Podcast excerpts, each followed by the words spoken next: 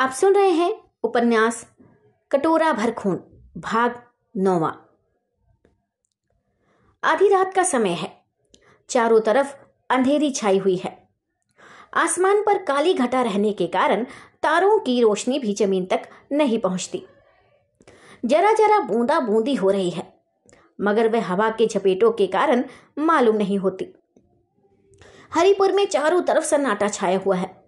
ऐसे समय में दो आदमी स्या पोशाक पहने नकाब डाले, तेज़ी से कदम बढ़ाए, एक तरफ़ जा रहे हैं। ये दोनों सदर सड़क को छोड़ गली गली जा रहे हैं और तेज़ी से चलकर ठिकाने पहुँचने की कोशिश कर रहे हैं। मगर गजब की फैली हुई अंधेरी इन लोगों को एक रंग पर चलने नहीं देती। लाचार जगह जगह रुकना पड़ता है। जब बिजली चमक कर दूर तक का रास्ता दिखा देती है तो फिर ये कदम चलते हैं।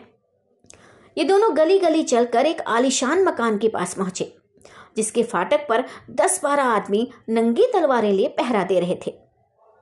दोनों ने नकाब ठीक कर ली और एक ने आगे बढ़कर कहा, महादेव? इसके जवाब में उन सबों ने भी महादेव कहा। इसके बाद एक सिपाही ने जो शायद सभी का सरदार था, आगे बढ़कर उस आदमी से, जिसने महादेव कहा था, पूछा, आज अब अपने साथ और भी किसी को लेते आए हैं? क्या ये भी अंदर जाएँगे? आगंतुक। नहीं, अभी तो मैं अकेला ही अंदर जाऊँगा और ये बाहर रहेंगे।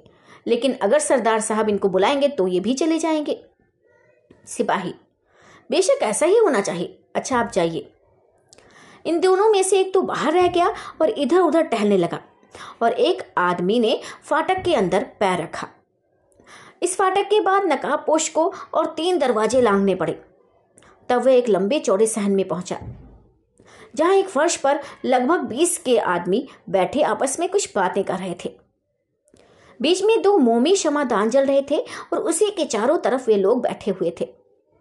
ये सब रुआबदार, गठीले और जवान आदमी थे तथा सबों ही के सामने एक एक तलवार रखी हुई थी। उन लोगों की चढ़ी हुई मूछों और तनी हुई छाती बड़ी बड़ी सुर्ख आँखें कह देती थी कि ये सब तलवार के जोहर के साथ अपना नाम रोशन करने वाले बहादुर हैं।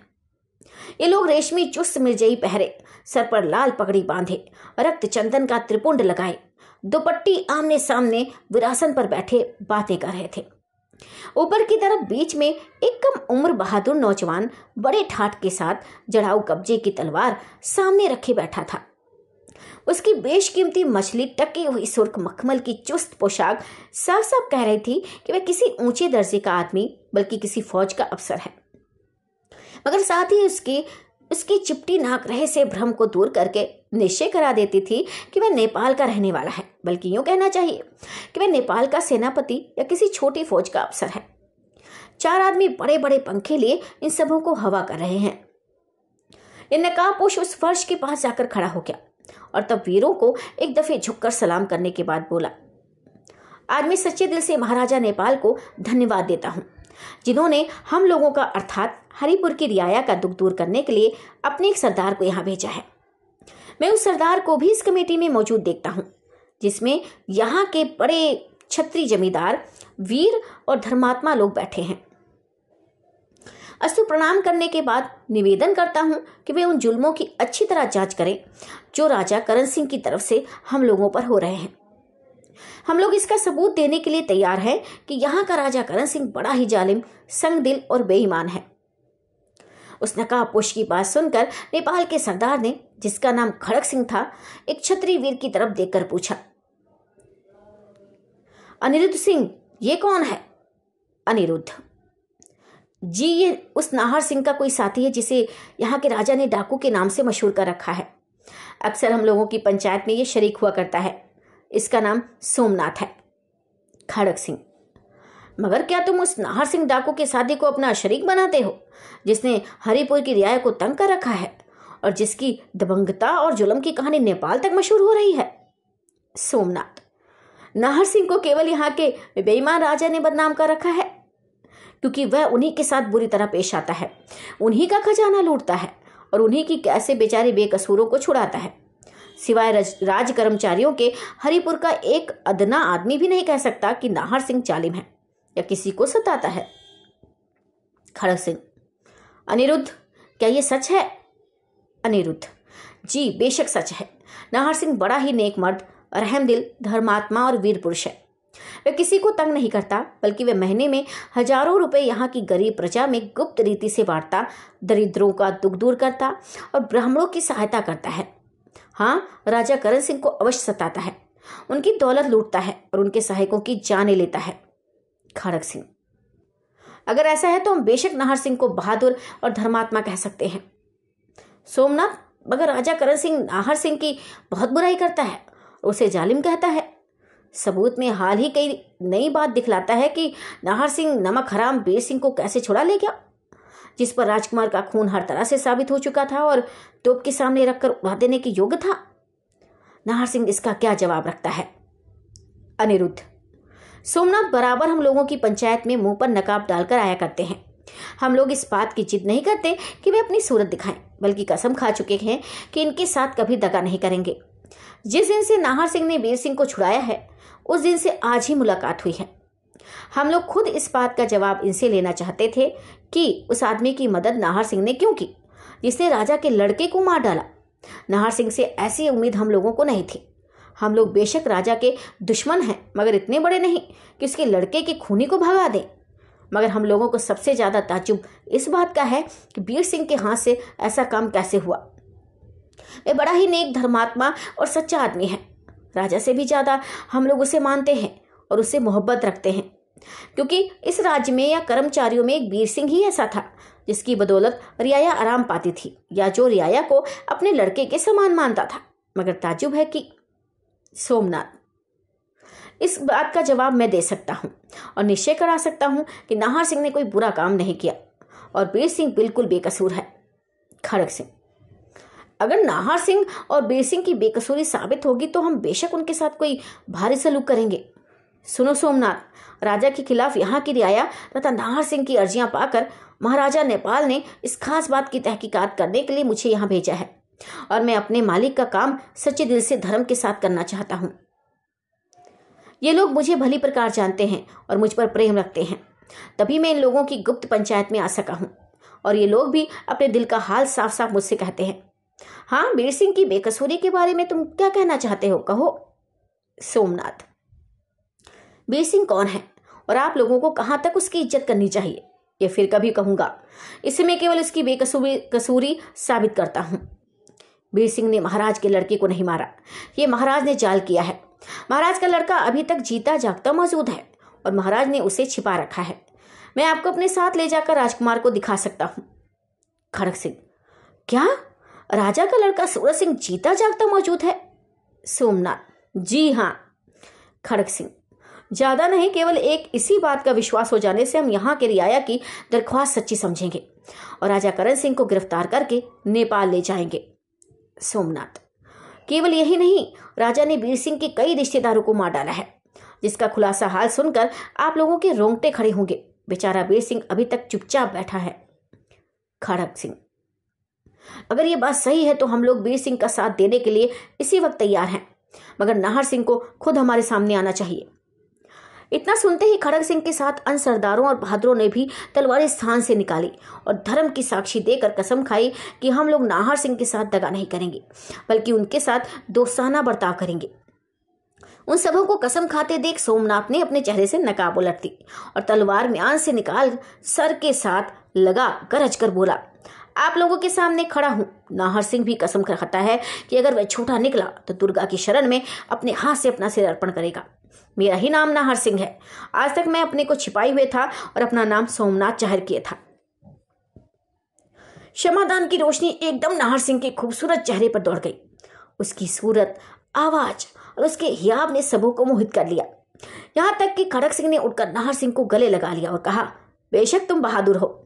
ऐसे मौके पर इस तरह अपने को ज़ाहिर करना तुम्हारा ही काम है। भगवती चाहे तो अवश्य तुम सच्चे निकलोगे। इसमें कोई शक नहीं। उठो और ऐसे बहादुरों को गले लगाओ, तुम सब भी। इन्हीं के हाथ से तुम लोगों का कष्ट दूर होगा।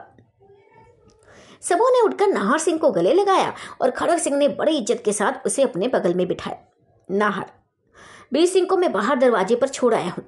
खड़ग, क्या आप उन्हें अपने साथ लाए थे? नाहर, जी हाँ। खड़ग, शाबाश तो अब उनको यहाँ बुला लेना चाहिए। आप ही जाइए सरदार जी और बुलाकर लाइए। एक सैनिक को इशारा करते हुए खड़ग सिंह ने कहा, सरदार, बहुत अच्छा। सरदार उठा और बीर सिंह को लिवा लाने डोरी पर गया, मगर उनके लौटने में देरी अंदाज से ज़्यादा हुई। इसलिए जब वह बीर सिंह को साथ लिए लौट आया तो खड़क सिंह ने पूछा, इतनी देर क्यों लगी? सरदार, ये टहलते हुए कुछ दूर निकल गए थे। नाहर बीर सिंह, तुम इधर आओ और अपने चेहरे से नकाब हटा दो, क्योंकि आज हमने पर्दा खोल दिया है। ये सुनकर बीर सिंह ने सिर हिलाया। मानो उसे ऐसा करना मंजूर नहीं। नाहर ताजुब है कि तुम नकाब हटाने से इनकार करते हो? अरे जरा सोचो तो कि मेरी जुबानी तुम्हारा नाम इन लोगों ने सुन लिया तो पर्दा खुलने में फिर क्या कसर रह गई? क्या तुम्हारी सूरत इन लोगों से छिपी है? बीर सिंह, हम तुम्हें बहादुर और शेर दिल समझते थे। ये क्या बात है? बीर सिंह ने फिर सिर हिलाकर नकाब हटाने से इनकार किया, बल्कि दो तीन कदम पीछे की तरफ़ हट गया। ये बात नाहर सिंह को बहुत बुरी मालूम हुई। वे उछल कर बीर सिंह के पास पहुँचा तथा उसकी कलाई पकड़ क्रोध से भर उसकी तरफ़ देखने लगा। कलाई पकड़ते ही नाहर सिंह चौका और निगाह सिर से पैर तक बीर सिंह पर डाल खड़क सिंह की तरफ़ देखकर बोला, मुमकिन नहीं कि बीर सिंह इतना बुजदिल और कम हिम्मत हो। ये हो ही नहीं सकता कि बीर सिंह मेरा हुक्म न माने। देखिए कितनी बड़ी चलाकी खेली गई। बेईमान राजा ने हम लोगों को कैसा धोखा दिया? हाय अफसोस, बेचारा बीर सिंह किसी आफत में फंसा मालूम होता है। इतना कह नाहर सिंह ने बीर सिंह के चेहरे से नकाब खींचकर फेंक दी। अब सबों ने उसे पहचाना कि ये राजा का प्यारा नौकर बच्चन सिंह है। नाहर सिंह। खड़ग सिंह बोला कि नाहर सिंह, ये क्या मामला है? नाहर। भारी चालबाजी की गई है। ये उस, ये इस उम्मीद में यहाँ बेखौफ चला आया कि चेहरे से नकाब न हटानी पड़ेगी। शायद इसे ये मालूम हो गया था कि मैं यहाँ आकर चेहरे से नकाब नहीं हटाऊँगा। मैं नहीं कह सकता कि इसके साथ हमारे दुश्मनों को और कौन कौन सा भेद हम लोगों का मालूम हो गया। यही पाजी बीर सिंह के कैद होने के बाद उसके बाग में बीर सिंह की मोहर चुराने गया था, जो वहाँ मेरे मौजूद रहने के सबब इसके हाथ न लगे। ना मालूम मोहर लेकर राजा नया क्या जाल बना था। इतना सुनते ही खड़ग सिंह उठ खड़े हुए और नाहर सिंह के पास पहुंचकर बोले, खड़ग, बेशक हम लोग धोखे में डाले गए। इसमें कोई शक नहीं कि इस कमेटी का बहुत कुछ हाल करण सिंह को मालूम हो गया। इन सब सरदारों में से जो यहाँ बैठे हैं, ज़रूर कोई राजा का पक्षपाती है। और जाल करके इस कमेटी में मिला है। नाहर खैर, क्या हर्ज है? पूछा जाएगा। इसमें बाहर चलकर देखना चाहिए कि बीर सिंह कहाँ है और पता लगाना चाहिए कि उस बेचारे पर क्या गुजरी। मगर इस दुष्ट को किसी हिफाजत में छोड़ना मुनासिब है। इस मामले के साथ ही कमेटी में खलबली पड़ गई। सब उठ खड़े हुए। क्रोध के मारे सबों की हालत बदल गई। एक सरदार ने बच्चन सिंह के पास पहुंचकर उसे एक लात मारी और पूछा सच बोल वीर सिंह कहाँ है? और उसे क्या धोखा दिया गया नहीं तो अभी तेरा सिर काट डालता हूँ। इसका जवाब बच्चन सिंह ने कुछ ना दिया।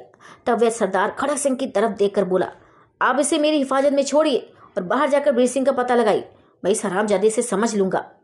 खड़क सिंह ने इशारे से नाहर सिंह से पूछा कि तुम्हारी क्या राय है?